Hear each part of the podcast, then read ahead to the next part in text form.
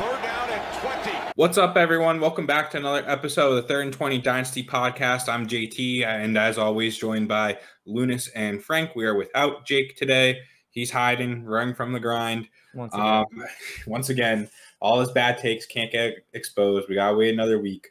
Um, we are a week and change, a couple days from our first actual regular season game. Uh, that's this the following Thursday. You'll probably be listening to this on a Wednesday, Thursday, Friday. So next week, um, next week is when we're going to have our big, you know, kind of primer episode where we make bold takes and whatnot. Definitely a, a must listen to episode. Uh, it'll be stuff that you could hold us to accountable. But you know, let's focus on now. Let's focus on the present. And we do have some bad news to start off with. Again, another young running back goes down with an injury, and that's J.K. Dobbins tearing his ACL. I don't know if there's any other complications. They're looking into it, but J.K. Dobbins down. And I want to first start off by saying we're doing a, a, third and 20 dynasty league. We're trying to set up a third and 20 dynasty league with viewers. Um, we, we have a, a, good chunk of people already. Uh, we just need a couple more people if you want to, you know, How reach many out spots to. is it? Is it two or three more spots left? There's like two spots left. two spots Yeah. left. So if you want to reach out to Lunas, Frank, myself, the third and 20 Twitter, however, or YouTube comments, however you want to reach out to us, first come, first serve, we'll make the league. And, you know, J.K. Dobbins is someone I was looking forward to trying to draft Yeah. in the startup. and bam, ACL injury. Now, it is weird with startups how, like, you know, he, he's a running back that went down. If you're willing to do the productive struggle strategy, like you can snag him much later. Um, That's he's- actually going to be interesting to see where he goes now. uh huh. He's someone I'm interested in. Of, of I saw it going around on Twitter. There's the debate of, you know, J.K. Dobbins, Cam Akers, Travis Etienne. Of those three running backs who were injured, three young running backs injuries, which one are you taking? And I think the easy answer is J.K. Dobbins because we've seen it before. We've seen running backs come back from ACL injuries. Now, Mhm. I'm not going to compare him to the superhuman that is Adrian Peterson, but Adrian Peterson was able to come back from an ACL injury and put up like 2K yards. So it can be done. I'm very much least concerned about J.K. Dobbins. Obviously, it sucks this year. You're going to have to stash him on your IR. He's someone, though, that I just would not recommend selling. Are, are either of you guys saying a sell on J.K. Dobbins? No, I'm holding him. Frank? No. I'm holding Yeah, him. yeah. So J.K. Dobbins is a firm hold. It, it just sucks. Like maybe you're thinking about competing this year. I, if that's the case, I say you just kind of pack it in. Here's the problem, next though. year. It's, it's not about if you're going to sell, it's who's buying Dobbins right now. Yeah. Well, there's always people, you know, rebuilding teams that are looking to score. Yeah, they're they're willing to buy for a huge discount. If Yeah, you're playing the yeah. value game, then you don't sell. Obviously, if you're looking to win a championship this year, maybe the next two years, um, and you say, "Hey, I would rather just move on to a back that's playing," yeah, sure, go ahead. I you can justify it, but I like you said, if if it's a value play, I'll keep Dobbins and risk the injury. Now that brings us to though Gus Edwards, and what we're we doing with Gus Edwards? Lunas, you have him in our home league. Yeah. Um, you know, you you had him on the block. You picked him up last year for like a third, maybe I think it was two-thirds. two thirds. Yeah. So already immediately going up in value. What's the minimum price that you would take for Gus Edwards? Uh, okay, so as someone, so my team that has Gus Edwards is contending this year. So the plan for me as a contender is probably to keep him. If I'm a rebuilding team, I'm a thousand percent selling Gus Edwards. To um, I'm seeing what a contender is willing to offer. Because I think I'm with JT where once J.K. Dobbins comes back next year, this isn't going to be an injury that like it's not like an Achilles or something. It- it- we've seen so many people come back from ACL tears and be better, if not just as good. Um, and so it's back to Dobbins' backfield next year. So if I'm a rebuilding team, I'm definitely testing the market for Gus Edwards. If you don't find anything you like now, wait maybe for week four or something. I'm trying to think right now what I would have him at, at from a contender's point of view. I think some somewhere in the second round. I'm just trying to figure out where in the second. Um, Frank, if you were trying to buy him right now, what what what pick are you giving up at the highest? A mid late second, somewhere thinking around like if a That contender esque second. Um, because Yeah. I, I'm a, I sold Gus Edwards to you for two thirds. B, I have him in like two other leagues because I like Gus Edwards. Um, I mean, Gus Edwards is the type of dude that you always knew if, if he was ever in an RB one spot, he could be productive.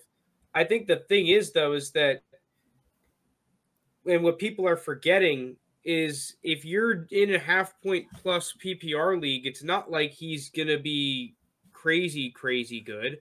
I think he could No. definitely be good and have RB one weeks, but um, of all these resurged running backs from backup role up into starting RB one caliber spot, I think Gus Edwards is very safe. He's a great floor play, but I think that James Robinson and even Darrell Henderson, even though I don't think Darrell Henderson will be as good, the both their ceilings are way higher than Gus Edwards, um, which is a little bit annoying to buy him at, right? Because I, I like Gus Edwards. I, I have him in two other leagues, right?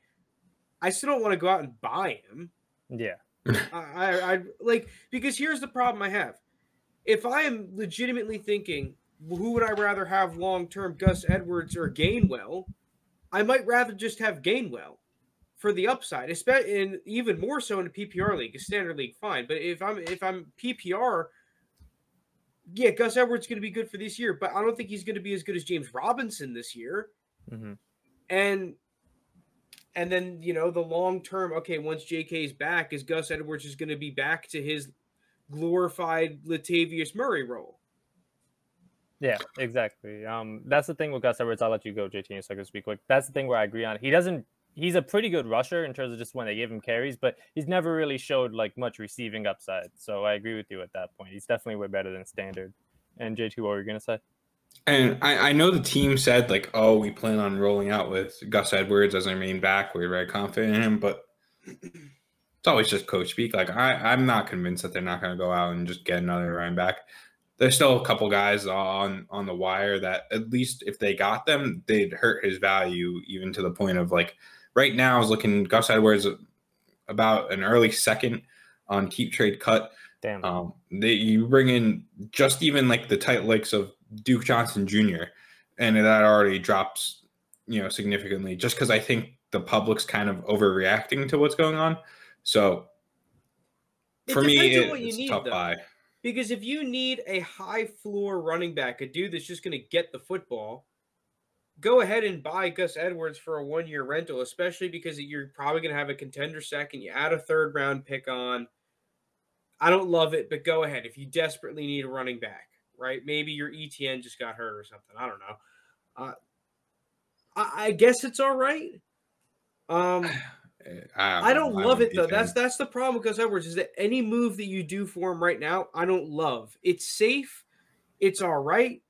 He could be he could be really good, but it, seems like whenever there's a rushing quarterback involved, not named Lamar Jackson, it's like a huge detriment to a running back. But for some reason, that's a huge positive for Gus Edwards of all running backs.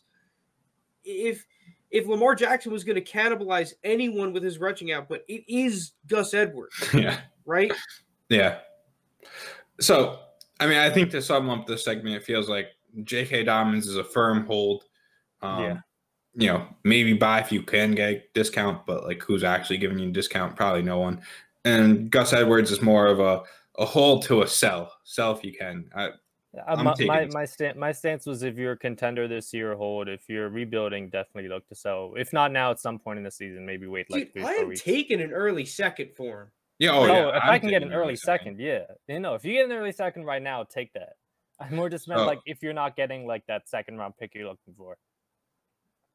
Um, all right. So moving on, uh, we do have some other drama. It's been always, you know, they the Dolphins keep getting into rumors of they want Deshaun Watson. It was hinted here and there they're in talks to get Deshaun Watson. Uh, a new report came out today. The Dolphins owner really wants Deshaun Watson. We Yes, Frank, uh, Dude, you you want to know what this feels like? what? This is like the the guy and the girl in high school that were too nervous mm. to like, To, like, not both of them were too out. nervous to actually make the move, but both all their friends were like, "Oh, he likes you know like all that crap." That's that's what this feels like. It's like, dude, Yeah. can someone just just say, "Okay, fine," or or just flat out no? Can this whole thing just end already?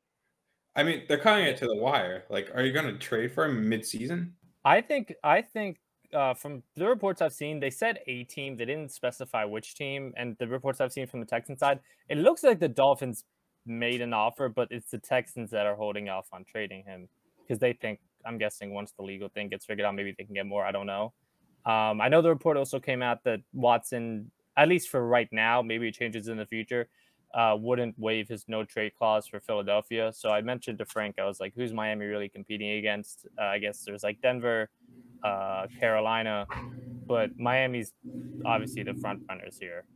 Um, so it's kind of a weird situation for Watson and Tua owners. I don't, I don't, I don't know the, either of them currently, but I kind of feel weird about either.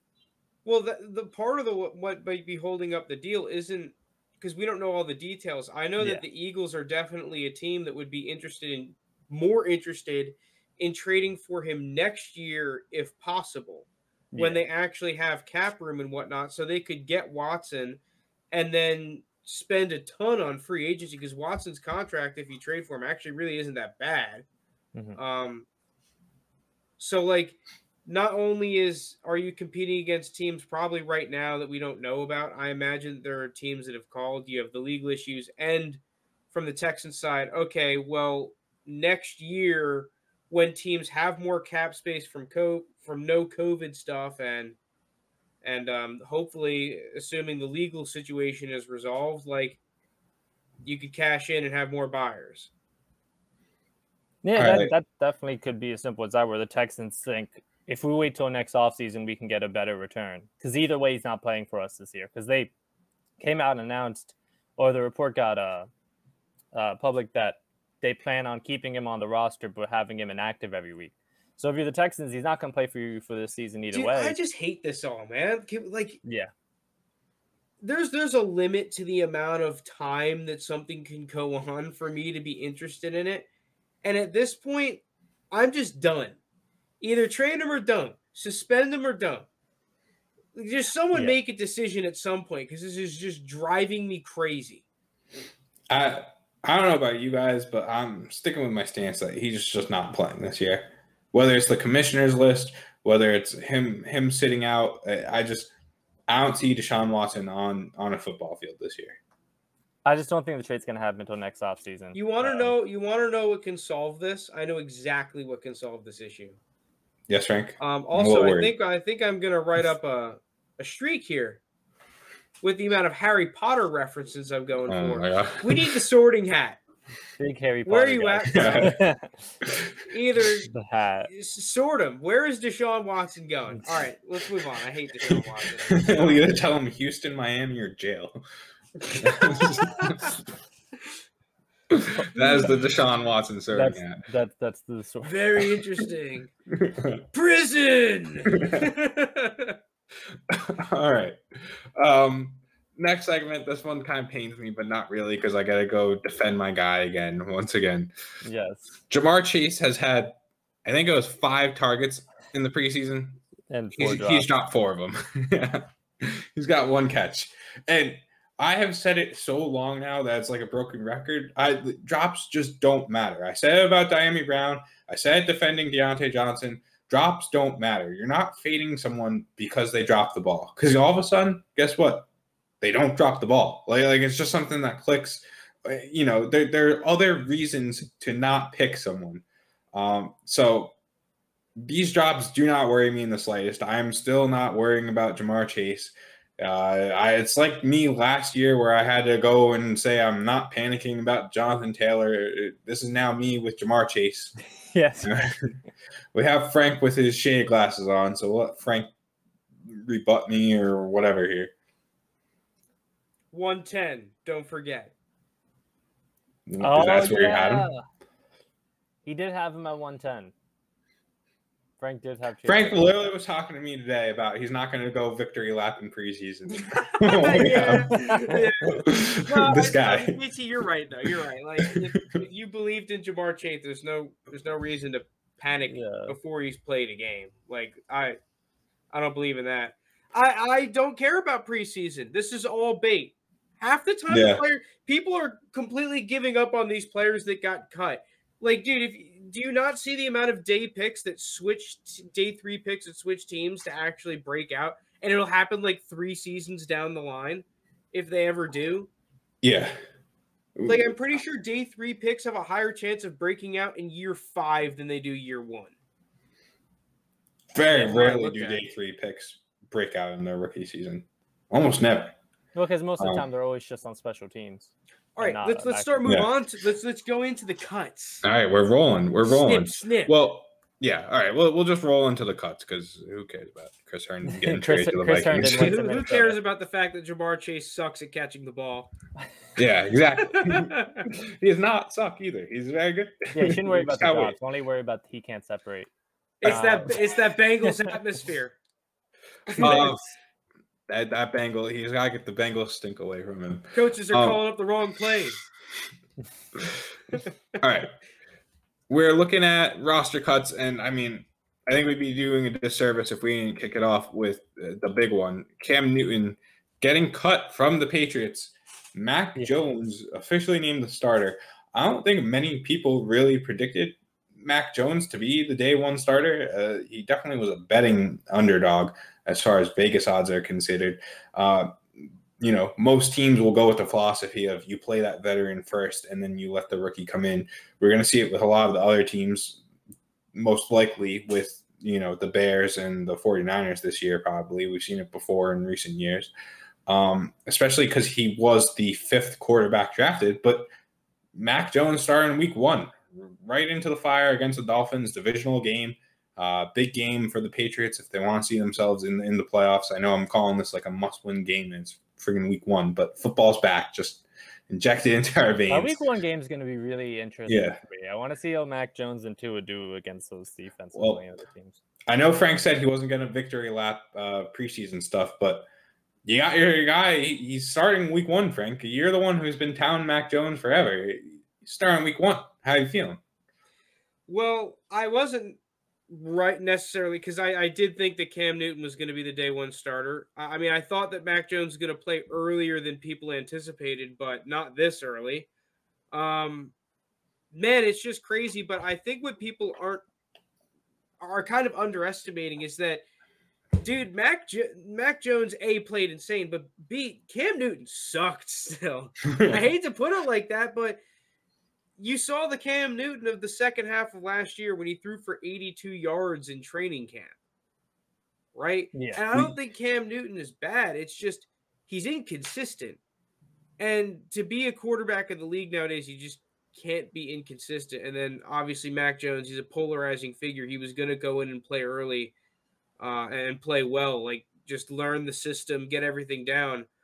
I'm excited, dude. I I think that Mac Jones, it's going to be fun to watch the Patriots now. And last but not least, this really helps Jakobi Meyers for me because um, if you remember way back when, we actually got some shade on the uh, on the Jakobi. Meyers Yeah. takes, man. Because I was saying back then be, that that uh, Jakobi Meyers and Deebo Samuel are the two year three receivers that really fit the profile of a third year breakout receiver, right?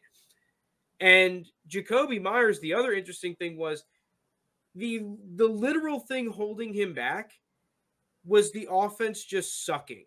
Because we can all Mhm. agree that Jakobi Meyers is not Randy Moss. He's not a Hall of Fame level talent. But Yeah. He's good enough to be relevant in fantasy. So if you adjusted the Patriots offensive numbers literally to just league average, he he's has the same stats as CeeDee Lamb. I think he has a better year than CeeDee Lamb actually. Um, with Yeah. his target share just putting the, the Patriots to an average offense. And he that's still including zero touchdowns, I'm pretty sure.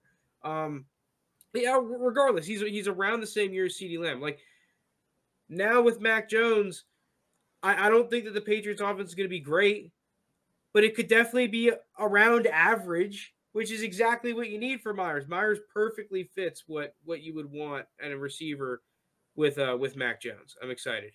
Yeah, I mean, I, I like Jakobi Meyers too. I we looked into the stats of Cam last year. It was even if you combined his rushing and passing uh, yards per game together, or just yards on, on the season together, it was still lower than Daniel Jones, who was like the twentieth quarterback in the league and like every other quarterback below him just like missed more than two or three games. So obviously the offense was not going to be as fancy relevant with Cam Newton. But you know, like Frank was saying with Lamar Jackson and, and stuff, this should really help Damien Harris because now you don't have that running quarterback behind there. Mm-hmm. Mac Jones is very much the opposite. You're going to see Mac Jones maybe run once a game, maybe, but more more more games than not, he probably will not be running. So the carries are all coming from the backfield. Uh, I think it also opens up the box. Teams crowd uh, bloated the box against New England constantly when Cam was that quarterback. So here's what's going to be interesting to see, right? Mm-hmm. Is a if they keep a lot of the RPO heavy plays that Alabama ran last year with Sark, if they keep any of that RPO stuff around for Mac Jones, because he was really good at that, like money, bread and butter. And they have guys like Jonnu Smith who would be really interesting matchup hazards. Him and then Meyers, a guy that's decent with the ball and sends Agholor too. Um, interesting stuff. And also like JT, you're right with Damien Harris is huge because there's still going to be a run first football team. And now yeah. it's this offense is going to be let's pound the rock with Damien Harris. And you might even see multiple running backs be somewhat relevant on the Patriots. Instead of them all sucking, you could have like two all right ones now. Well, all, all, all they need is a Damien Harris fumble, and then he just disappears off the face of the earth, and we're all like, uh, "What? Why'd we invest in Damien Harris? Why'd we go out and buy Damien Harris? Because now Rhamondre Stevenson's getting ten touchdowns. What is, what uh, is Rhamondre Stevenson's value? Speaking of, because Rhamondre Stevenson's been getting a ton of hype, and I mean, I like him. I, I he was one of I, my. Where where was he? Where did he go in that rookie draft? Fourth round, probably. Fourth round. I'd probably He's a typical him, fourth round guy. I'd probably have him like kind of early-ish third, mid early third. Because there's, he's getting think, so much hype on around. Twitter. I, I was like, okay, but who's getting more than a third for him? Kind of like what you're saying. Like, yeah, he's yeah. according to Keep Trade Cut, he's worth a late second. Um, I don't know I, who's I actually paying up that price. Second, yeah. uh, I guess I could see like maybe you're the ETNR, you're competing you're throwing out that late second. I want something on top guy. of the second back probably right now. I mean, yeah, you you probably would. I I wouldn't pay that.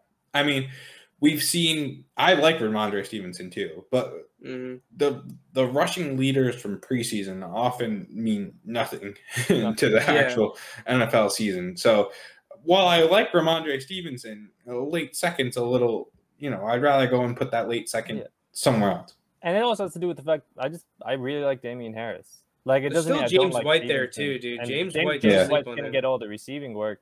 Um, I, I just like Damien Harris's rusher. I think Stevenson's gonna get a decent amount of touches, but like I, I don't think the guy in front of him's like like worse than him or something. All right. So I mean, that was definitely the biggest cut, right? Mac um, Jones stonks way up. Yeah. Well, 106. Okay. okay. Actually, that's where I was going with that. Um, real quick, I was going on to keep trade cut, uh, you know, right before a podcast just to check something out. I was asked would I rather keep trade cut Mac Jones. Do you guys want to take a guess at who the other two players I was asked about? Kyler Can Murray, 2022 no. early first. No, but George Kittle and DeAndre Hopkins. I was like, what? Ooh. George Kittle and DeAndre Hopkins and Mac Jones is in the same conversation already. Like, Let's see from from today to yesterday, are we really moving Mac Jones that yeah, high up? That's crazy, especially Kittle. I don't know. Yeah, Kittle Kittle's Kill. Yeah, is... I have Mac Jones a little bit down from D Hop, definitely. Yeah, amount. yeah. There's well, we'll get into the whole rankings and trade calculator. Almost twenty bit. spots. I, I, guess. I guess the thinking of it is like, oh, this guy can be your QB two for like the next what 12, 14 years. Like, yeah, but, but these guys like George Kittle's tight end production is Oh, it's amazing. very few. Oh, yeah, you're not taking if you're do yeah. not take Mac Jones over George Kittle. That I think that's yeah. just a losing play. I mean, it's definitely just a heat check on Mac Jones, but crazy. All right, so um, probably the next biggest player to get cut was John Brown from the Raiders. Smoke. Um, I, I don't know. Like, was he really affecting that much? I guess some people saw him Jake, above. That that's why Jake Ryan Edwards. Today. He was afraid of John like Brown. Nine hundred yards. Oh, he did. yeah, Yeah, we that's were what like, I was "What?" saying. Me and you were like, He's running. no, yeah, so Yeah, he is running from the grind. Ah, running. Jake, it's all right, man. Someone's got to get their takes wrong. Yeah. it just won't be us three. Little Jimmy, little Jimmy is just on life support based on. Jake's. Yeah, little Jimmy's on life support based on Jake's fancy advice. Um, it doesn't really affect much for me. I already thought uh, Henry Ruggs and Bryan Edwards be the two uh, receivers, and then Hunter Renfrow a little bit mixed in. But obviously, the, this, this team is a team that runs through Darren Waller. Like Darren Waller is their receiving option, so I mean, dude, really change not everything has to be, oh, John Brown, player X gets cut. That means player Y is going to be insane. I mean, this could just be Yeah. that John Brown is washed. That's it. I, I think that's what we're pointing to. like, th- this doesn't, I don't think this is necessarily a huge plus for Bryan Edwards simply because, dude, show me a Gruden offense, a recent Gruden offense, especially where we're getting like multiple receivers relevant. It's going to be like two guys at most. They're not going to have a, a ton of a ton of receivers relevant. I mean, it could be Bryan Edwards. It could be Ruggs. Fuck it. Maybe it's Renfrow. It, it- we probably know I'm it's going to be Renfrow. Waller. Maybe Yeah. Foster Moreau if Waller dies Nope. or something. Who knows? Um, but uh, I got to see it. To, like, I'm not bumping Bryan Edwards' value up from this. I think that's a little no, whack. I, I don't think anyone was like. I don't think any If- value goes up. I think it's more just John Brown, whatever value he did Well, have. He'd be an interesting fit on on the Lions. You get that veteran You guy want to in know there. who'd be an interesting fit on the Lions? Anyone that runs under a four six with eyes. Like, go That's fair. ahead. We have a spot for you in our receiving core. Like, Alright. Um, yeah, there were some lines like Brashard Perryman got cut, but I don't think anyone really cared about him. We do have some rookies that got cut, um, so it's all time for me to to face the music. My guy Seth Williams getting cut from the the Broncos, but yeah. Like we were He saying wasn't even good enough for their kickoff unit. How does that make you feel? you lose. I'm going to say some very mean things to you, Lunas. I'm um, I'm refraining right now, Lunas. but Good- so, good uh, make some commentaries. I, I feel like like this doesn't change my opinion on Seth Williams at all. Like I was not worried about him succeeding this year. Like Frank was saying earlier, day three guys. oh my god, I have to update my header. I have to make it now the tweet that Seth Williams got cut. I hate you. So, um, I don't know. He's someone I'm still stashing on my taxi. I'm not moving Seth Williams. We're holding him. We're holding him through through next year. Probably. We're just going to die with Seth Williams on my roster. Um, probably this was something very insignificant to everyone else that's listening. Yeah. But yeah, um, a couple other rookies that did get cut though that were I guess probably a little more surprising. Cornell Powell, who we all kind of just hated, but he was like that Chiefs wide receiver. So, you know, obviously he's going to get a little bit of a bump from that. He got cut. Not that surprising to us. Um, Dez Fitzpatrick, who Lunas and Frank actually liked. Yeah. Um, a Was yeah, team, good? It Dez Fitzpatrick. So that that's surprising because I liked him. He's like the one dude that I feel like that I really liked that got cut. Yeah, especially like it, it wasn't only that he was a fourth round pick. They traded up in the fourth round. to Yo, get for those watching on the tube or the stream, live look at Cornell Powell this offseason, baby. Called it here first. Oh, buy him. He's on the Chiefs. He's bait. Huge bait. classic bait once again. But yeah, like Des Kirk, I'm I'm sorry. I expect him to get picked up by someone. Um, I'm guessing the fact that they had to trade up in the fourth round to get him means other teams valued him. Then, um, I'm not sure what happened in Tennessee with him, but I, I think he'll get picked up somewhere. If I owned him, I'd just still keep him on the taxi. Don't cut him yet. I don't know. The, the, the Titans seem to really like to draft players with that just do crazy crap. Maybe Oh there's yeah, didn't that happen with like their first round pick? Yeah, that that, tackle out of UGA, he Yeah. went crazy. Um, like arguably the fastest bust e- bust ever. Yeah, that was in The dude year, was like It a, was a one year. consensus bust before August. It's like, how does that happen? It was bad. like literally within the month he's drafted, Yeah. and not like injury related or anything unfortunate. Just the guy's a nut job. Um, I that's crazy. Like you spend a fourth round pick and he gets and he gets cut. Um, I I don't know. I'm not as confident you, Lunas, in, in someone like Fitzpatrick because I liked Fitzpatrick, but it's not like he was getting a, a ton of draft love. There was a lot of well respected scouts saying that he was more of like a seventh round undrafted talent. Guys that have a much higher hit rate than me. Um, well, his receiving room also isn't that great. Like, uh, like obviously there's Julio and AJ Brown and to some after, extent after Josh Reynolds, I guess. But up for anyone's yeah. So it wasn't like he had to really be out a lot of competition. I, I just feel like he's definitely a, just a practice squad guy for. Yeah, that's mm, probably what year. they're looking to do is if if they just unless they just don't want him, right? You, they're you never know with some of these cuts if if it's Culture not fit. necessarily talent. Yeah, it's just oh like this guy's a fit. Oh, right now our safeties are injured, so we just need an extra safety, right?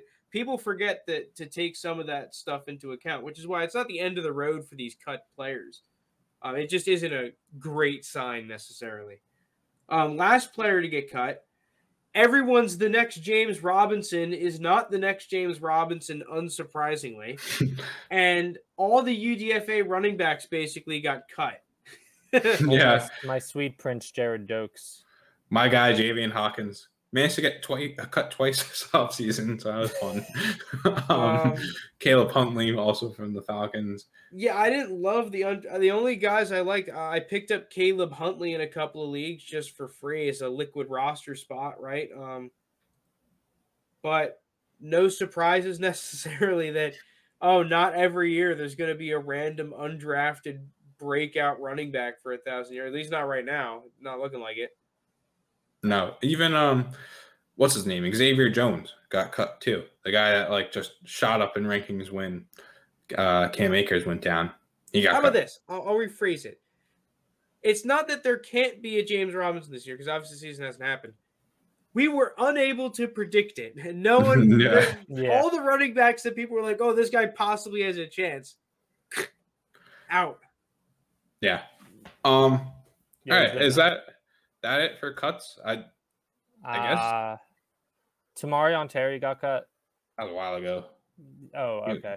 Yeah, yeah dude had a murder charge, yeah. bro. yeah, real, real quick, ignoring Tamorrion Terry, I feel like this year they were kind of more cut like draft picks than usual years. Or am I bugging? Because COVID, bro. Yeah, they got oh, team. You couldn't bring in people. It was it was just sure. really hard. Sure. Yeah. Um. All right. Uh, I don't know. I guess the the only other thing that I'll add to this segment is there are going to be cut players that end up on different teams. I'm not going to buy into that news of you know whoever ends up wherever. Like there's going to be someone that ends up as the third running back on the Falcons that people are going to hype up. There's going to be or someone that practice squad. Yeah, yeah, yep, yep. There's going to be someone that ends up being a, a, backup quarterback somewhere, and you're like, oh, this is a, you know his opportunity more times than not, more often than not, he's not going to be. Like these are guys that I'm all fading. I'm not buying into any of this. I'm just now focused on the regular season and who's on my team. So now moving on though, speaking of regular season, who's on my team? Let's talk about the value of draft picks. We talked about the value of every positional group, but now let's break down the value of draft picks. Uh, when they're worth the most, when they're worth the least. Um, I think you kind of get the you know it, it, makes common sense to most people but to just hear it again and drill into your brain and then like to tell you kind of a strategy of like how we like to navigate picks i think it can be really helpful. So i think this will be a good informative you know thought-provoking segment.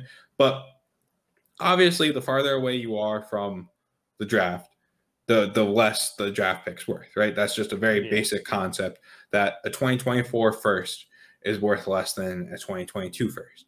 Um, even regardless of class, like, oh, there are going to be people on the Dynasty Reddit or Twitter mm-hmm. saying, like, go out and get your 2023 first. It doesn't matter. We're, we're talking from like a business concept, the, the time value uh, of money, the time value of these assets. A pick today is worth more than a pick three years from now because that's a player on your roster that can then grow value. So, very basic concept there, right? The time that they're worth the most can be debatable. When would you guys say a draft pick is worth the most? leading up to, um, or actually, I might say like right after the NFL draft, um, just because I think rookie fever is definitely a thing when people start like envisioning like, oh, I can get this hyped up player at this pick. Like, so say if you traded, uh, if you were trading for a draft pick in week 11 of the fantasy season versus like three weeks after the draft, even though it's for the same year, I think it's pretty different prices at those two standpoints. I'm not saying it should be, I'm saying that's just the reality with a lot of owners. I, I think that that the value is most um, right about nowish, like a week or two before the season starts, when you get that prime training camp preseason hype. Problem is, is that I've just seen it. You can trade for draft picks around draft time. Like they're expensive. Don't get me wrong, but I'll tell you this much: trading up for 107 is a whole lot easier in April than it is when Zach Wilson's sitting on the board in in, in June or or July or August. Um, yeah. That price keeps going up, and it's even more now. If you're trying to trade for Zach Wilson now, dude, you're paying even more than you probably would have in your rookie draft, unless you have someone like me who has him valued at 102. Um, so, so to clarify what you're saying, Frank, right? Uh, a 2021 first is worth more when it's actually the player that you selected and it's about to be the regular season. So yes. like 2021 107 is worth less than a Zach Wilson one week before the season.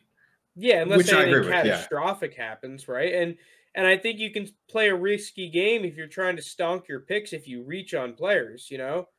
Um, mm-hmm. I, I don't I think especially for first round picks, if you're not um, gung ho like we are and are scouting all the players and doing all this crazy stuff. Just for the first 15 picks, just picking consensus and then selling right before the season when that consensus player gets hyped. Dude, that is a very viable strategy to just keep your team competitive and and obviously you miss out on the on the super upside if that guy completely pans out, but dude, I've been able to consistently get overpays every offseason across multiple leagues around this exact time, right? Probably a week ago was the best time to do it, but you can still do it now where you can completely risk free get rid of a, a, a late first, mid first round rookie pick or an early second, get great value, instant stock. But I actually kind of wanted to talk about what the value of draft picks were in general, not just when they're most valuable. Because we yeah, can all agree, you know, you got to let them marinate, you got to let them mature whether it's in April, whether it's during your rookie draft, whether it's right after, around that general time period when you can put a name, a face to the pick is when they're the most valuable. I, but how do we handle this compared to some of these players, right? Like, okay, well, I know that my 105 is valuable, but is it more or less valuable than Clyde Edwards Helaire? Whoa, he was 102 last year. Like, because especially because I don't know about you, I'm not sure if you included picks in your rankings, JT, but not, we're making out our overall dynasty rankings, and I'm including. Okay, where would I have a random 101, 102, 103? So I, I guess we could start this off. Random year 102 or Clyde Edwards Helaire? 102. 102. I think it's one or two by a landslide. I yeah. actually think that yeah. picks in general are pretty underrated um, across the board. Um, I think the most overvalued ones are the late first round picks, and this is kind of where you get boned by just going like, "Oh, I'll trade this guy for a first because if you do that and that pick is 111, 112, those are easily the most bait value picks that you can pick up. But other than that, like I think that every single pick is usually worth, if not better, than what you pay for it outside of clear overpays at the time. I do agree with you about those late first kind of being overrated because there's always a tier break between like those true first prospects to kind of end the first round, and especially how much more expensive it is paying for a late first just because it's a late first compared to like if you trade it for 202 or something. It's even though it's only the hit rate is essentially a second round pick. That's what I'm saying. Yeah. And you oh. and it's way cheaper to get like an early second versus a 111, 112 when a lot of times it's going to be the similar tier of players. Uh, I'll agree to that to a point. I think if if you're strictly going off consensus, right? and you're not listening to us or other people who, not to really count ourselves that high, but like other people who have really, you know, scouted and did the work, and you're just doing consensus. I see where the the late first can be a big because more often than not, consensus is wrong on, on these late first guys. But I think if you're doing your time and you're you're scouting these prospects, that's how you avoid picking the likes of a Henry Rugg, sorry, Lewis, and getting the the Justin Jeffersons of the world, uh, and that's how you. I mean, it's too early to tell, but Travis Etienne was a, prospect that I was fading. DeVonta Smith's prospect that was fading. Like you, you avoid those kind of players, and you go after someone like Frank likes uh, Mac Jones, and you get that guy instead. Like obviously, it's not foolproof method, but like I still think there's a lot of value in those late first. There's each class almost always has good prospects in the in the late first, early second, but it's your job to go and find those good prospects. Like yeah, they're not going to fall to you. JT. I think that there is value in the late first, but I just think that compared to the value that you can get for almost any other pick in the draft, maybe not 101 when when it's prime 101 because you really have to pay up for it, but every other pick I think is is great value, especially the second rounders where they're not as sexy. But so I'm getting into my rankings, right? And I'm just looking at it how there are some tough decisions to make, and and this kind of puts it into perspective, right? Like what what first round pick is Keenan Allen worth? Because realistically, you can argue, oh, he's probably worth a 106 or a 107. But in a super flex league, you know, you, you get all these picks, and once you get to prime draft time, dude, you're not trading Keenan Allen for probably a top nine or 10 pick in this year's draft. Maybe mm-hmm. even more, right? Mm-hmm. And is is that wrong? Are the draft picks too valuable there? Or do you like saying, hey, I'd rather not have Keenan Allen, I'll take the upside? Well, Keenan Allen's an interesting one because – um, I don't know where you stand on Keenan Allen Lewis, but I feel like Frank and I are higher on. Okay, so I think we're all higher on Keenan Allen than consensus, right? Like yeah. I think this guy is just not like the the most guaranteed to be a wide receiver one, but I feel pretty confident about Keenan Allen. He's one of the guys we're assuming he's healthy for most of the year. I'm most confident in being a wide receiver one. Yeah. Yeah. So so my thing is where what am I paying for Keenan Allen? Like what what pick am I paying for Keenan Allen? And a random I, I 106. I, it gets tough. I I, oh, I like the, oh I like Keenan. If, if you could just budge a little bit with me here, Frank, and give me like a 107, I'm I'm I'll pay the 107 and and take Keenan Allen. I don't know. 106 is kind of my my That's, line break. I'm close to J. I'm between 107, 108. I definitely think it's more than the 110 range, but that's tough because 106, 106, you can still get like one of those young QBs, and then it's like the question of how how do guys like Fields and Mac Jones right now value wise compared to Keenan Allen? Well, even then, you could probably get the top or second top wide receiver in that class too. Yeah. If you're going wide receiver, you could, yeah, you could get the, if you're in a super flex league, there's always likely to be two or three quarterbacks that are going that high. There's probably two running backs that go that high. Um, there probably won't be another Kyle Pitts for a while, and not at least the next year. So you're probably looking at maybe one wide receiver has gone before you're picking, maybe two if they're like some elite prospects, but like I don't really know.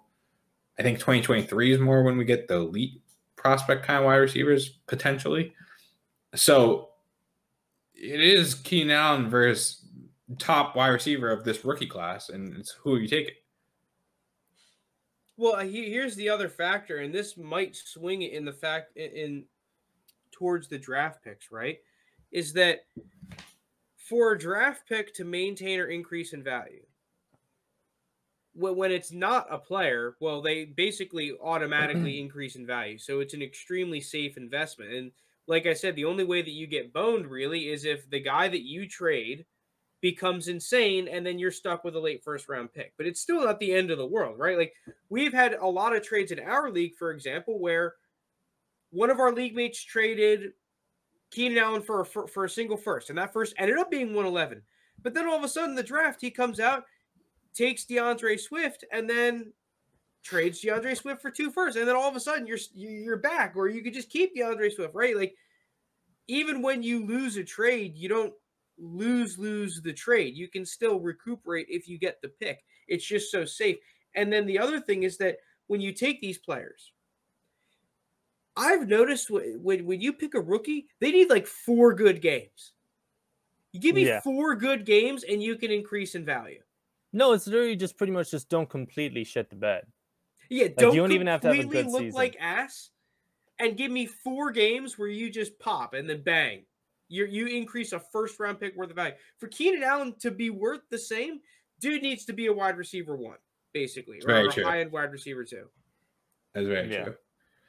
I mean, look well, at. I mean, this won't um, help you win. Like, look, look. I'd at, rather have the fantasy points if I'm a competitor, but yeah, like even just look at um Akers pre-injury. He was not getting any playing time for the majority of the season until like the last maybe third of the year, last fourth of the year.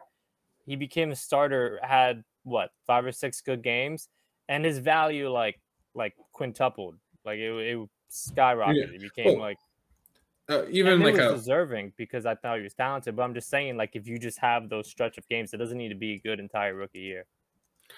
Even a, a bad, not bad, but like a similar example would be the likes of AJ Dillon, where it's like yeah. He literally didn't play. He played one game against the Titans, ran all over the Titans in a snow game against bad defense, and he's a top 28 running back. And he's just a backup. Like he is not the starting running back. He's not going to be for the next year, probably two years at least. And he's a top 28 running back. And he's done, he's had one game, one game. so Here's the other thing I want to touch on with the, the value of, of draft picks. I actually forgot about this. Um, because you mentioned it earlier, JT, and that's how people discount draft picks from future years because the time value of draft picks based off of in finance or business, the time value of money, right? Money now is worth more because you can use that to make more money before the money in the future, right? That's the whole theory behind it. Mm-hmm. I actually don't think that applies as much to draft picks, really only if you don't know if your league is going to go on in the future. Like if you're in a league with a bunch of random people and you're kind of just taking it but a year or two yeah. at a time and you don't know 5 years down the road if this is going to be a league or not, okay, yeah, then my discount rate on on later end draft picks super high. Like yeah, I don't give a crap about a 2027 first. I'm probably not going to be in here, or I have no idea if I'm going to be in here, right? If you're in a league, at least like, and this is probably with most home leagues, like our league, dude, I know this thing's going to be going on basically as long as fantasy football goes on. Yeah. Right. And we, and, and we're all alive, right? Like we're, we're going to be playing and we're going to be out here. I will take your discount on future picks gladly. Dude, and especially for like second round picks, right? I can pick up so many seconds and thirds for cheap uh, on good players if there's a guy that just doesn't care about his future picks. And especially in new dynasty leagues, there's always one dude who's like, uh, this guy's worth a second. Yeah, I'll give you a second and a third, eh, but a third in 2024. You know, it's like, fine, man, add them all up. Give it to me. Give it to me because those picks add up and become pretty valuable, much more valuable than you think at the time. And that's one of the other reasons why I think the draft picks are super overrated or super underrated is because everyone puts too much of a discount on them. They're still very liquid. Even when they're a year out, I could trade a 2023 second pretty easily. And it to me, it's an asset that's almost guaranteed to increase in value unless the dude's team is a champ in the championship. It's really the only scenario. And even then, we're, you're still not screwed. Yeah. Um, and kind of going to the point you started with, a lot of the draft advice we're giving with like future years, picks, everything. This is assuming your league um, is going on. If if you don't think if you're in a league with a bunch of randoms, like 80% of it's inactive, and you don't think it's going to last more than two years or whatever, you kind of move different. Um, like, did this has to be all leagues where like you, you honestly think it's going to keep going, and it's like the commissioner, if someone's trading like a future pick, they have to pay for that year or something, whatever the method may be.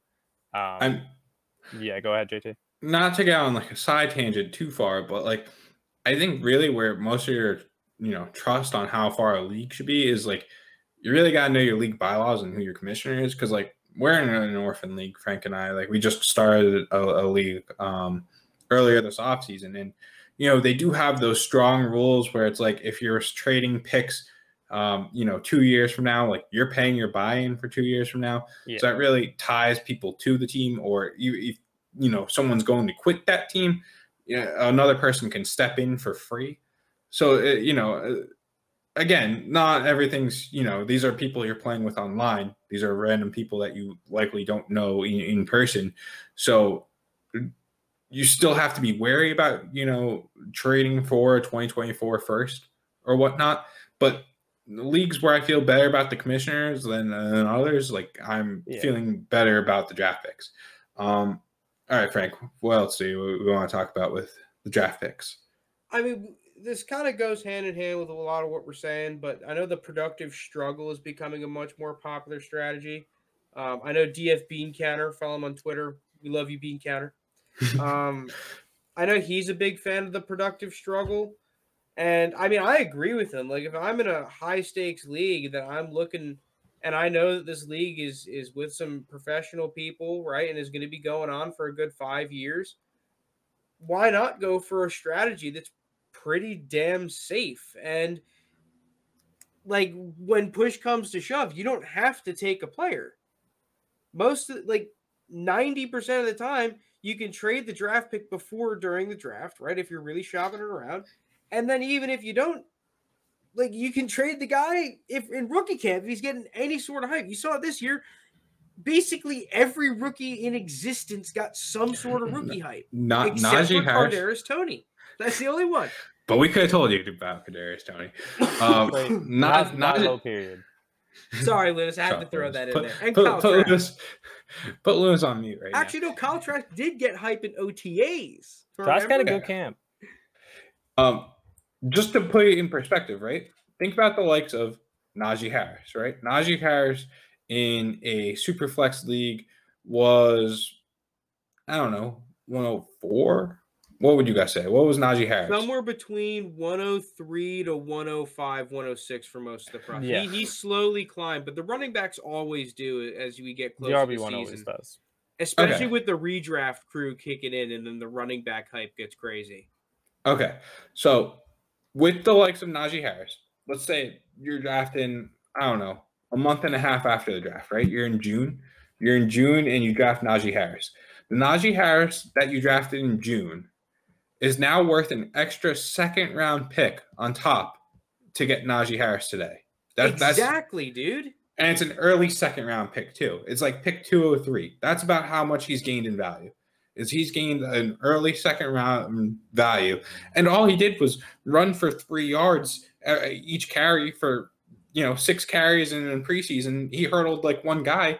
That's it. That's all we've seen from Najee Harris. There's nothing that makes me feel better about Najee Harris today than four months ago, and he's gained an early second round pick worth of value, which is crazy to me. But how, yeah, how much? I'm just wondering because this is going to be actually funny. So this is a player who didn't play a single preseason game, okay. um, only practice.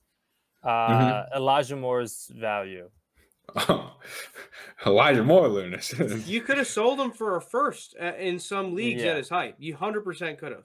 And he didn't play a single preseason game. so this is all just stuff. But this is why now is reporters. like now camp hype after the draft is such an underrated time to sell rookies and young players. Everyone's too busy victory lapping over things that they shouldn't be victory lapping, myself included, probably. Like, but I- I'm the dude who actually sells the play. Like, there, I will sell players that I like, not players that I love, love, but I will sell players that I like for instant stonkage. And then all of a sudden next year, the same things happen. And then it's like, dude, it snowballs. And I've got so many draft picks after a couple seasons. yeah, Stonks. We are stonks Stonkage. professionals. All right, let's move on. all right. Unless you guys have anything else you want to cover on draft picks? my, my whole thing though is I'm you know the, the number one thing about draft picks the best thing about draft picks are they're the most liquid right? Like Yeah. you know people might have different opinions on how strong the draft classes are and whatnot but for the most part it's everyone feels similarly about draft picks. Uh, you know no one really minds having draft picks on their team because the draft pick could literally be anything. The draft pick could be whoever you want to be could be to be. So I do like acquiring draft picks, but then I'm not afraid to then move said draft picks because you know I don't mind selling a player rather than I don't know. I'll just pick two players out, out of the hat, but like Marquez Callaway and Jakobi Meyers, two players I have in their home league. It's just something easy, right? Say I had Marquez Callaway and I wanted to trade into Jakobi Meyers. Well, turns out the guy who wants or has Jakobi Meyers doesn't like Marquez Callaway. These two guys, I looked at them at Keep Trade Cut. Uh, you know, as of recording this, they're Similar. they're yeah maybe two Dead spots even. apart from each other. Yeah, right. This guy doesn't like Marquez Callaway. Well, I find another guy who wants Marquez Callaway for an early second round pick, Mhm. mid second round pick. Kind of, I don't know. I've seen him go for a late first. I've seen him go for like a third. He's all over the place. But let's just say Marquez Callaway. I know if I shop him around, I'm going to find someone who's going to give me like a mid second for Marquez Callaway. Now it's much easier to convince the Jakobi Meyers owner to to give him me for a mid second round pick. We got clown for saying that you Yeah. should you should wait till sell Jakobi Meyers for a second round pick. Yeah, And that was now- like for a late second. Like, Yeah, yeah. So so it's easier to to move into guys if you just have those picks. So Picks, you know, yeah. I, I'm not advising to always do this because because you could if you start planning too many moves out, like you're depending on too many different, you know, dominoes to fall. But to just you know make it one extra transaction to get the transaction that you want done, I'm all for it. It- It's it's so much easier than oh okay I'll give you Marquez Callaway in two thirds and then you give me blah blah. Like it, gets it, it's easier that way. That's all I had to add. Um, um, But- okay, to recap, yep. draft picks are underrated. Most of them, basically all of them, I think, are underrated. So, kind of try to err on the side of draft picks. It's not always, you know, people you can give up draft picks in an overpay. Um, we said in our trade strategies, like look to upgrade draft capital when it's cheap. You know, if you need, if you get an offer and you want to tr- make a trade a little more even to accept, dude, offer a little, a little pick swap a year or two down the line. Can't hurt, right? Can only help. Um, and I also think that like late round picks are kind of underrated, but they they they require a little bit more thought than people realize, at least to me. Um, because you I'll- can't draft consensus late round. It's it's not a proven strategy that works. Uh, I'll say I think thirds might be a little underrated. I, I once you get into the fourths, there's not many players I like in the fourth Thirds are round. definitely most draft. underrated. Yeah, third thirds thirds it are depends so on the class pick. too, though, because like that's this true. year I did not like a lot of the later round picks, but the past couple years there have been some guys that I really like. Chase Claypool. Um, Um, Darnell Mooney does a ton every year. Yeah. Yeah. remember when I picked up James Robinson in two leagues last year and then traded him for a third before the season started, Yeah. trying to stonk? Sometimes stonking bites you in the ass. yeah, but I mean, I'd rather be that. right. For the for the one unicorn, you, you know, there's 20 other guys that aren't. I still have a share of him in it. another league. Wow. Speaking of which, what a freaking roller coaster owning James Robinson is, man. Oh yeah. One one week he's worth eight firsts, the next week he's not worth a Then- FAAB. And then, yeah, I, I saw him. I did a startup draft this offseason after the draft, and he just went so late, so late. And then now he's starting this year. We will see how he does, and then it's going to be even more of a mess next year once Etienne's back. Everyone's like, "How the fuck do we value these guys?" This is kind of relevant though. This exact conversation. For moving into our next topic, I'm taking your role here, JT. I know. Um, I like the Oh, segue. is the oh we lost Lunas. Lunas, we lost you, man. All right, I'm well, still I'll- here. Lunas, leave and join the call back, and I'll get you on here. But I Okay. wanted to have a, t- a discussion on depth versus studs because I have had I have a league right now where we started off kind of rough. Um, actually, we got Lappy in the chat. He, he's the guy that I that I do it with. Um, we started off kind of rough. Like our team was fine, but we we finished fourth to last, and then we made a move for Dalvin Cook. picked up a stud at running back, and then all of a sudden we we made and lost the championship in that league. Um, and it was dude one stud, right? We traded away our, our draft, a couple draft picks, Marquise Brown when he had some hype, pick up one stud. It turned us from average to championship level. We should have won the championship, but I digress. JT, I know you like studs. My trade calculator that spoiler that we're making loves studs. Like what, what what is the line though between stud and then depth? I I'm always willing to push the limit for for studs for for the top players that I think are top tier players at their position. I'm always willing to overpay because I just think it's if I'm giving up the depth, I can always find depth. That's always been from the start of this podcast. I've said I can always find depth, and this is going to be a little bit of a, pat on the back moment kind of thing. But you know, Frank just did with Dalvin Cook, so I'll do it. Um, and this is how I like. You got to take risks, right? So I gave up Kirk Cousins, OBJ, Joe Mixon, and 2021 first in August of 2020 to get Patrick Mahomes. So it was Kirk Cousins. Uh, at the time was considered uh, borderline, you know, QB two, but early QB two, a, a top tier. Yeah, high end QB two. Yeah, OBJ who was wide receiver two, early wide receiver two. Joe Mixon, who was a run back one, but like a mid to late run back one, and 2021 first, which was likely going to be mid middle of the road. So a lot of big assets for Patrick Mahomes, right? Now, today, you're probably going, I would easily do that. Well, I put that trade into Reddit and I was like, oh, what do you guys think? I got smoked for doing that trade. And you're like, you gave up so much. Like, like it was they they have the trade analyzer poll on, on Reddit, like where you put in like your details and stuff. It was like, you know, magnitudes of this, but it was like six to one saying that I lost the trade. It was like you know 40 something to, to 10 that they wanted the side of, of obj kirk cousins joe mixon in the 2021 first. Today i would never do that trade back. Like you would have to add so much on top of it because you know these are while not bad players these were middle of the road you know solid roster guys like they but they just weren't the studs they're not the guys now Obviously, if I was a competing team, which I wasn't at the time, I would have to think twice about doing this kind of move. But for me, just getting the studs is is, is what you gotta do. Um, Lappy says he's just a humble viewer, but doesn't agree with that at all. I See, you can find depth anywhere. I agree because now finding the studs and, and then not you know because you can trade for a guy you think is a stud and then all of a sudden he sucks and then shaboom, the whole operation is blown up. So finding the studs is is difficult in and of itself. That's why we personally like to invest in stud quarterbacks in our superflex leagues, even though they command the super high price and their value went up crazy this offseason. Um, they're just safer investments, right? If they pan out, they pan out for longer. Um, you can make the argument receivers too, even though they're not as much different discussion, right? But if you are able to get your stud, right, the guy that you think is an absolute beast, right? I was in a league last year where a guy took DK Metcalf into the second round of a startup, and everyone is like, "Oh, that is a reach by like a round."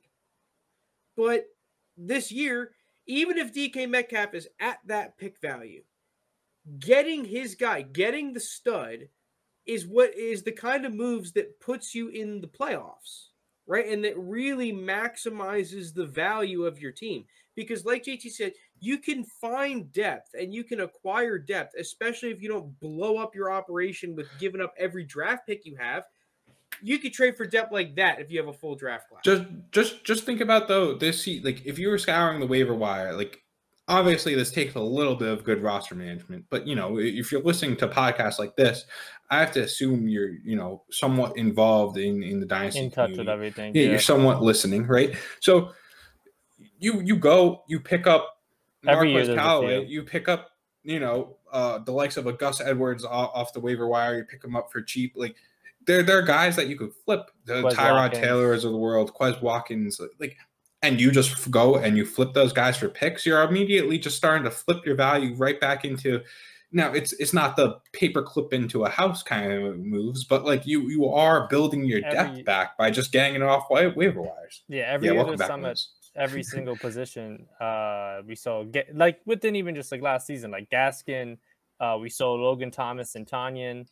Um it, there's a there's a bunch every single season. Um so I, i'm with jt in terms of it's it's easier to build depth than you like than you probably think well uh, i can't assume for every viewer but but then what a lot of people think i should say Well, so the other part of the discussion that I kind of wanted to mention is that I see a lot of trades in, and you can you can make these trades and KeepTradeCut and whatnot, where you have just standard asset A is let's say worth six thousand, and then you have two, let's say even thirty two hundred assets, right? That that is their value, and you'll say, okay, that's a pretty even trade. Maybe side A wins by a little bit. I think side A wins by a lot more than is currently valued right now. But it's also tough because I have had so much success in like rounds four, rounds five, round six of my startup drafts at the same time. So, like, the other part of it is where is the cutoff between who's a stud and who's not a stud? Because that's the other part of the equation, right? You can say, oh, we'll go trade for studs. Well, everyone immediately thinks Davante Adams. I'm getting him, baby. Nine firsts. Here we go. Freaking this, that. And all of a sudden, you trade your entire roster for Davante Adams or for an AJ Brown or for me one year, Todd Gurley, and all of a sudden, kaboom, right? I also think that the level of stud is a little bit misconstrued because I consider Javonte a stud, and you can pick him up in the fourth round of a lot of leagues. Maybe not now because of how many running backs got hurt, but Aiyuk, right, or Yeah, that's- whoever. Yeah, I was gonna say that's where it comes into a big part of fantasy is also just being able to watch and evaluate players. Uh, because I agree with you, it's tough to kind of tell the blurred lines of where's like the line in the sand for a stud. Because someone who's not going maybe the first three rounds of a rookie draft, but someone like like a DJ Moore, who I think is a stud and who I think is going to be a good receiver for a long ass time. Um, like that's someone who's going a little bit later, and some people may not consider him that. So it it comes down to kind of just you individually uh, one just being in touch with how the dynasty community is viewing everyone but also just watching on your own and being able to like evaluate some of these players and how you think their success is going to be long term Yeah, Well- but that's tough to do though. To just like watch and be like, okay, you- well, he's worth this. i mean it's not going to work out every time but there there has to be some some level of uh, evaluation ability for players who are already in the nfl kind of just judging them I, I do have like a, a set criteria I think I look at to determine stud, right? Where Javonte would fit my criteria if I'll, I'll lay it out for you guys, right? Any young elite quarterback, stud. I'm willing to trade for them. You know, for, from from Patrick Mahomes all the way down to Joe Burrow. I mean, we haven't seen it with Justin Fields, Trey Lance, Trevor Lawrence, those guys yet, but y- you know, if you feel really good about one of them, maybe those, those guys I'm not yet willing to do it for. But other, other than the rookies, those young stud quarterbacks, I'll go out and get if I can, which in a lot of leagues it's hard, right?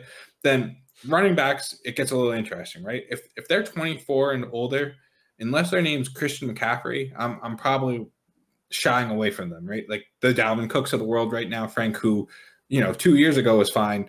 Now I'm like, uh, D- Derrick Henry is a stud by all, all accounts, but uh, uh, like like I'm not willing to sell the farm for these guys. A Javonte Williams, though, yes. Now Najee Harris is someone I don't like. Not a great prospect. Also is 23 uh, and a rookie. Not going to call him a stud. Uh, wide receivers, though, the Davante Adams of the world. Again, probably not. I just think this is his highest value, and it's only down from here. Tyreek Hill, same thing. But the likes of an Aiyuk, a Tee Higgins, uh, even a Chase Claypool, uh, those are guys I'll call studs. I'll go out and get them. DK Metcalf, um, AJ Brown's a little bit of an interesting one. I think he's kind of at his peak value. Uh, Justin Jefferson, I will go out and get. I'll go out and get those kind of guys. Um, those those are the studs. And then after that, I think it's just Kyle Pitts for tight end, right? Those are the clear bucket of studs where I will overpay so much to go and get those guys at the to the point of where, where I don't really have a whole lot of assets right now in in our home league to go trade and get those guys. But I'd give up multiple firsts. I'd give up, you know, solid prospects and stuff to get those guys because I think these guys are are the ones of the future. They're, they're prospects that have their they've shown already good you know, fancy production. They're young guys who I feel confident will be at the top of their game for three to four years. Where in three to four years, assuming the league is still around, I'll have more draft picks. You know, those are coming every year. You're getting a draft pick every year. And, you know, so if, if it goes wrong, yeah, sucks. But those are guys that I trusted in. Those are guys that I believe in. Those are guys that are going to go out and they're going to be the wide receiver ones, the quarterback ones of the future that are going to win me the championships. You don't win championships with a team of running back twos and wide receiver twos and quarterback twos. Those don't win you championships. Difference between running back one overall to, to running back eight overall is insane. Like, like you just got to go out and you got to get those top tier guys because if you don't have those competitive advantages, you're not winning championships and you're just a middle of the pack guy, and that's all you'll ever be. Maybe you make the playoffs some years, maybe you don't. But at the end of the day, you're just breaking even and you're just there to hang out, I guess. You, you don't get any rings to show for it. Well, that's funny because I mean, I, I've done a, a little bit of both where I have drafts where I try to go for more studs, and I have drafts where I go out and, and uh, leagues, or I guess where I uh, go for depth and I've had success doing both, which is kind of why I wanted to have the debate of where the line of stud is, because I think in that league where I went for more depth, that is one of the things that helped me out is that the line of who a stud is or what a stud is is somewhat misconstrued, right? Because Adam Thielen isn't considered a stud. And even at his prime, he probably was never considered a stud according to any model because he doesn't have the draft capital. He doesn't have that insane elite wide receiver one physical talent. Um, but I mean, you look at his numbers, and the guy has been a stud from a complete fantasy perspective, right? The guy's been a beast. He has like the record for most 100 yard games in a row. So um I, I don't know. I, I think that both are viable, but I will always err on the side of stud, at least in my rankings. Um but I, I really kind of want to get for people listening, like I've been starting to do this more. There's a line in the sand, man there's a there's a line and you got to make it clear between guys that you are willing to overpay for like JT kind of had his list right? You just go through. You got to have guys that you're willing to overpay for and guys that you're saying I'm only going to going to buy at, at, at, a good value right? My personal whatever good value it is. I'm not going to overpay for them and if you do that even if you have bad moves you kind of have a more clear plan of which guys you want which guys you have as studs and, and who are not um, so let's kind of get into like how we how would you determine that someone is a stud? I think the first one is you it's almost like okay, draft capital and early production, right? If you have a guy that's a first round pick and looks like a beast, it's like okay, you kind of put two and two together. If Saquon Barkley's pick five or pick two or whatever and starts playing well, it doesn't take a rocket surgeon to figure out that this guy's going to be good. Yeah, you like that? I like that. um, but do you guys have any other kind of? I mean, do you just look at the stats? If a guy is statistically good, you deem him a stud. Like, do you have any kind of telltale signs, telltale strategies for who is the stud and who's not? Statistical success does play a big part in it. Obviously, as you mentioned, like someone who's having those successful seasons early on in those career.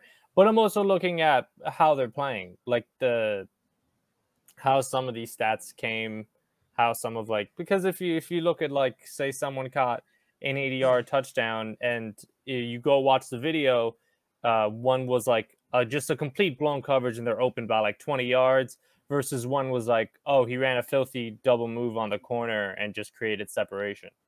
Like how how those stats accumulate will kind of matter to me uh, as well as like the situation they're accumulated in because you also got to consider guys who like maybe he didn't put up as good of a season as someone else, but I still like him more because his say as a running back, his O line was shit and it wasn't really a good offense. But I expect it to be better the next year, like a receiver that had back quarterback play that year. Um, so that's that's what I meant earlier when I said like like the watching them aspect and being able to like evaluate both the situation and how they look on the field on your own. Because I mean that's the reason we watch like a lot of these games that aren't like our favorite teams, besides just the general like love for football. Like some of these preseason games, like you don't want to just look at the box score for every single time at the very end. Like you want to see how they're doing it, who they're doing it against, how they are looking with like the teammates besides them, how they're making their plays. Um, so I think all of that factors in. I know it's kind of a general answer, but like that is kind of the reality of how I view it. I, I think to make it so for quarterbacks, I think it's very simple, right? I have this clear and it's going to be difficult for everyone, right? But I have this clear cut vision in my head where can I see this quarterback winning the Super Bowl, right? Because quarterbacks, those are the, the lifeblood of the team the you know the championship is all that matters right? If coaches and front office guys don't think this guy is going to win them a super bowl he's not going to be on the team in three years because you know he, uh, i listened to mike tannenbaum former jets gm on Pardon My Take and he was talking about they had chad pennington. They really liked chad pennington. He was a solid player but they always thought can he beat tom brady and they were like, no, he can't beat Tom Brady. He's not winning us a, a, Super Bowl. So, can I see this guy winning a Super Bowl? So, obviously, the likes of Patrick Mahomes, yes. Josh Allen, yes. You even the likes of Dak, I can see. Uh, you know, I could go down the list: Justin Herbert, sure. Kyler Murray, sure. Lamar Jackson, sure. But then you get into the likes of, of Tua, or, or you talk about um, I'm trying to think of, you know, the rookie quarterbacks, it's hard to judge because they're rookies, but like Baker Mayfield, can I see him winning a Super Bowl? I don't know. You know, like guys like this, that's where I draw my line. You, Ryan Tannehill, uh, I have question marks, so I'm not going to put him above my stud line, right? So I think that's it, it's a, you know kind of a caveman way of looking at it, but I think it's a very easy way for you yourselves of do you think this guy's winning a Super Bowl? No, then he's not your stud. Then running backs, wide receivers, it is much more just production based, right? Like wide receivers, you want to see a good target share, right? Because there's been so many studies that say eh, talent leads to targets, right? If you're a good wide receiver, you're going to get the more targets on your team. You're going to lead your team in targets. Um, running backs, you know, Frank, you like the the can you break tackles? I, I like can you catch the ball? I, I like running backs that can catch the ball. Um, I think you're all kind of on the same page with me in that regard too, right? But it's just funny that you said that because I I didn't like Montgomery or um or Penny, and everyone's always like, oh, they're the tackle breakers. You like Montgomery tackle now, breakers. I like him now at his price, yeah. But at yeah. his time, I remember he was consensus one or two at one point. I'm like, dude, that is a yikes. Yeah, yeah. Well, forced missed tackles. You like forced missed tackles. I I will. I kind of get in. Sorry to cut you off here, JT, but like I just I wanted to, to hear your guys' thoughts because I'm a very much a, a film dude, right? Like I will go through every prospect in existence and watch every game tape that I can watch on YouTube. Shout out KillPro88, by the way, one of the YouTube channels. Um, like I do, I'll be looking for angles. I'll be deep diving. I'll be looking Wikipedia histories, all these high school sports stuff. Like, but dude, no one else is on crack, or at least maybe there's only a handful of people that are going that crazy. So to me, it's like, okay, well, I have my film evaluation of these guys, and I can go back on my notes and look at all of them. So I can kind of see where I thought their ceiling was. And then kind of off of that gauge, okay, well, did I completely miss or completely misjudge how they'd be used? Like Antonio Gibson, right? Antonio Gibson to me, I I, com- I misjudged how they'd use him. I didn't think he'd be swapped into a running back, gain a bunch of weight, and all of a sudden be an RB1. It's like, okay, well, I can just kind of change that, right? Fine. But the the ability to pivot that though, and you raise your hand up and say, okay, I was wrong. I missed on that. I like Antonio Gibson. Let me go out and try and get Antonio Gibson. That that's huge. You know, not getting stuck in, in your you know past priors. Because I think it's a balance. Well, for, yeah. for me, how I look at it is – has this player changed from what he was and what he what I thought he could be, right? Because like that's Pro Football Focus's thing is, um, they look at players and assume that they're basically going to be the same player they were in college. which I mean works like a decent amount of the time. I mean, players are who they are, but they do change, right? So you're not going to hit on a whole lot of Antonio Gibsons if you say, "Oh, well, they'll never be able to." I, I, you just kind of have to look at it on a case by case basis for me, right? That's why I didn't like Denzel Mims. I thought watching like way too many Jets games back on the all 22 for the Sam Darnold analysis. I'm looking at Denzel Mims and I, am saying to myself, okay, this they drafted him to replace Breshad Perriman. They wanted Breshad Perriman to come in there and stretch the field vertically. That's what Mims did at Baylor. And this dude is unable to stretch the field vertically. I thought. I, I did not like it at all. You some may look at it and be like, oh, well, he just is in a different role. That's why his A dot and all that bullshit is down. I don't even know if it was, right? But I, am looking at 12 games of all 22. I could just be like, yeah, I don't like that. Demerit, I didn't like him to begin with, never liking him now. But like if you if you're not gonna do that, how do you determine this kind of stuff? Well, it is interesting what you're saying there, where this is like his third mention on on this pod, but Bean mm-hmm. Counter did talk about face planters, which I don't exactly love the you know methodology and process behind it, but the idea is that if a player from I think he does May to May, a, a rookie loses 12 spots ADP from May of the year they are drafted to May their after their rookie year they're considered what's called a face planter. And he said to sell those face planters because they are likely never going to produce, or if they do produce, it won't be year for years down the road. And you know, you're not going to get your values worth, right? I agree to that to an extent. Denzel Mims would be one of those guys. He's considered a, a face planter right now. He's someone that I would sell I would have sold. I put out tweets about Denzel Mims months ago saying people are giving excuses for him and the Adam Gase offense. Bro, we hated Denzel. yeah, we are not big on Denzel Mims. Um, you know, sell now, and, and, there were, you could have sold for a second, uh, pretty easily, an early second. Um, now you can't. Now he's not even on the first team. He's losing snaps to all these other players. Um, now, now you're lucky if you get a third round pick for Denzel Mims.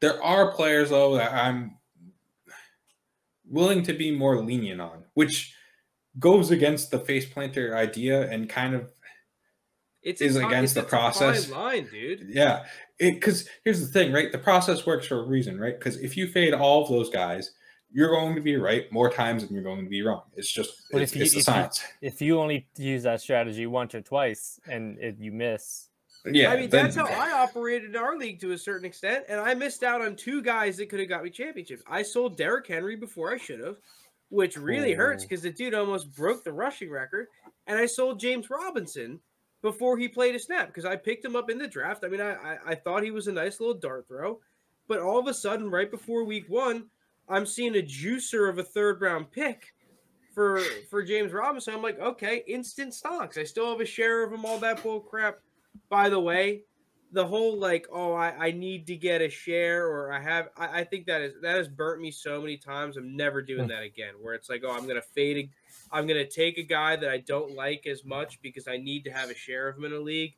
Fuck that. Fuck that noise. I I got burnt on that too many times. I'm not doing that again. But the, like JT and Lunas are right in that you can go ahead and keep selling face planters.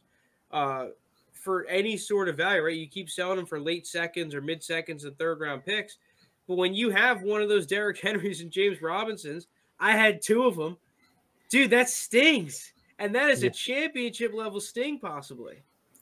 Yeah, but it's just the the math says you're going to be wrong more times than you're going to be right if, if you hold on to these face planters.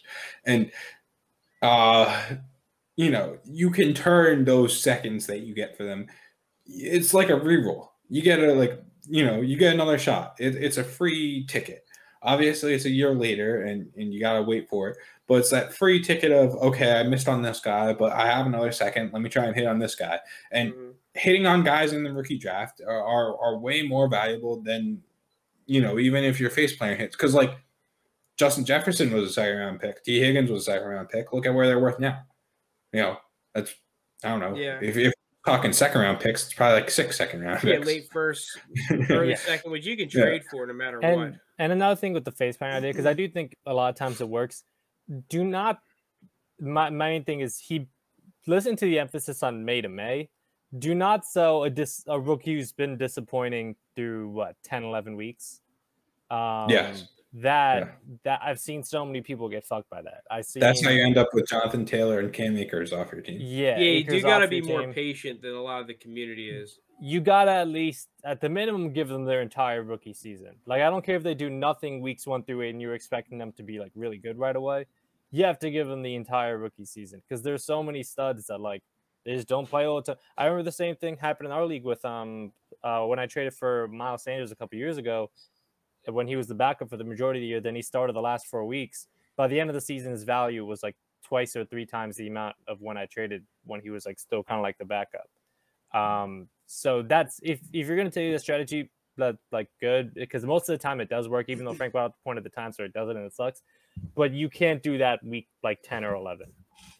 All right, so to recap a little bit, um, I think you just you really got to draw a line on where studs are. Make those tier breaks if you got a startup draft or if you're looking to to try and trade for someone at a position. Right, you gotta you have to know how you value the players and who you're looking to get and who you are you know what basket are you willing to put the eggs in to make that move and get that player and vice versa right you gotta have to have a have a price and a realization to where you can give up on a guy for for a specific price even if you like him kind of tying back to the uh to the selling rookie segment right? You know I, i've made a lot of good deals by saying i like this rookie that i just picked but i'm getting a price that is just too good it's too safe for me to pass up on it's instant value bang.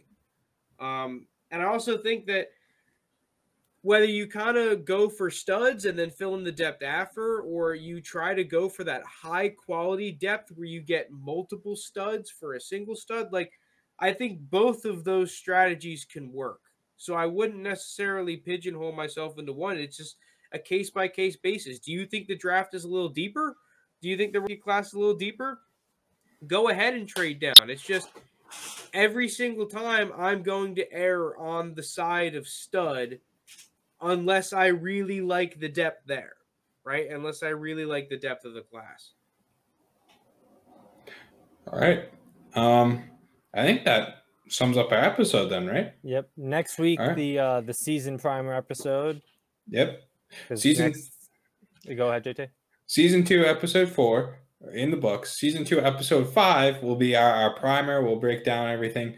We we still do need a two or three more listeners to you know uh, send out, reach out to us, join our dynasty league football team. You got to lose to to myself, and you got to beat Frank and Lunas and Jake to steal Frank's line. Except switch it to me. Um, you know. Uh, comment on us our videos if, if you disagree with us I, I know there's a lot of other you know different strategies i, I like to hear different perspectives um, like rate rate review subscribe yes frank Also, um, website just got redesigned. We should have rankings and articles coming up now. So if you're interested in more article kind of content and taking on Fabiano. rankings, we're gonna be we're gonna try and update the rankings like constant time. So um, just keep a lookout for stuff. We're gonna be releasing some more stuff on the website outside of that as well. So just kind of stay tuned on that front. all right um i think that's it. Episode season two episode four in the books. Thank you everyone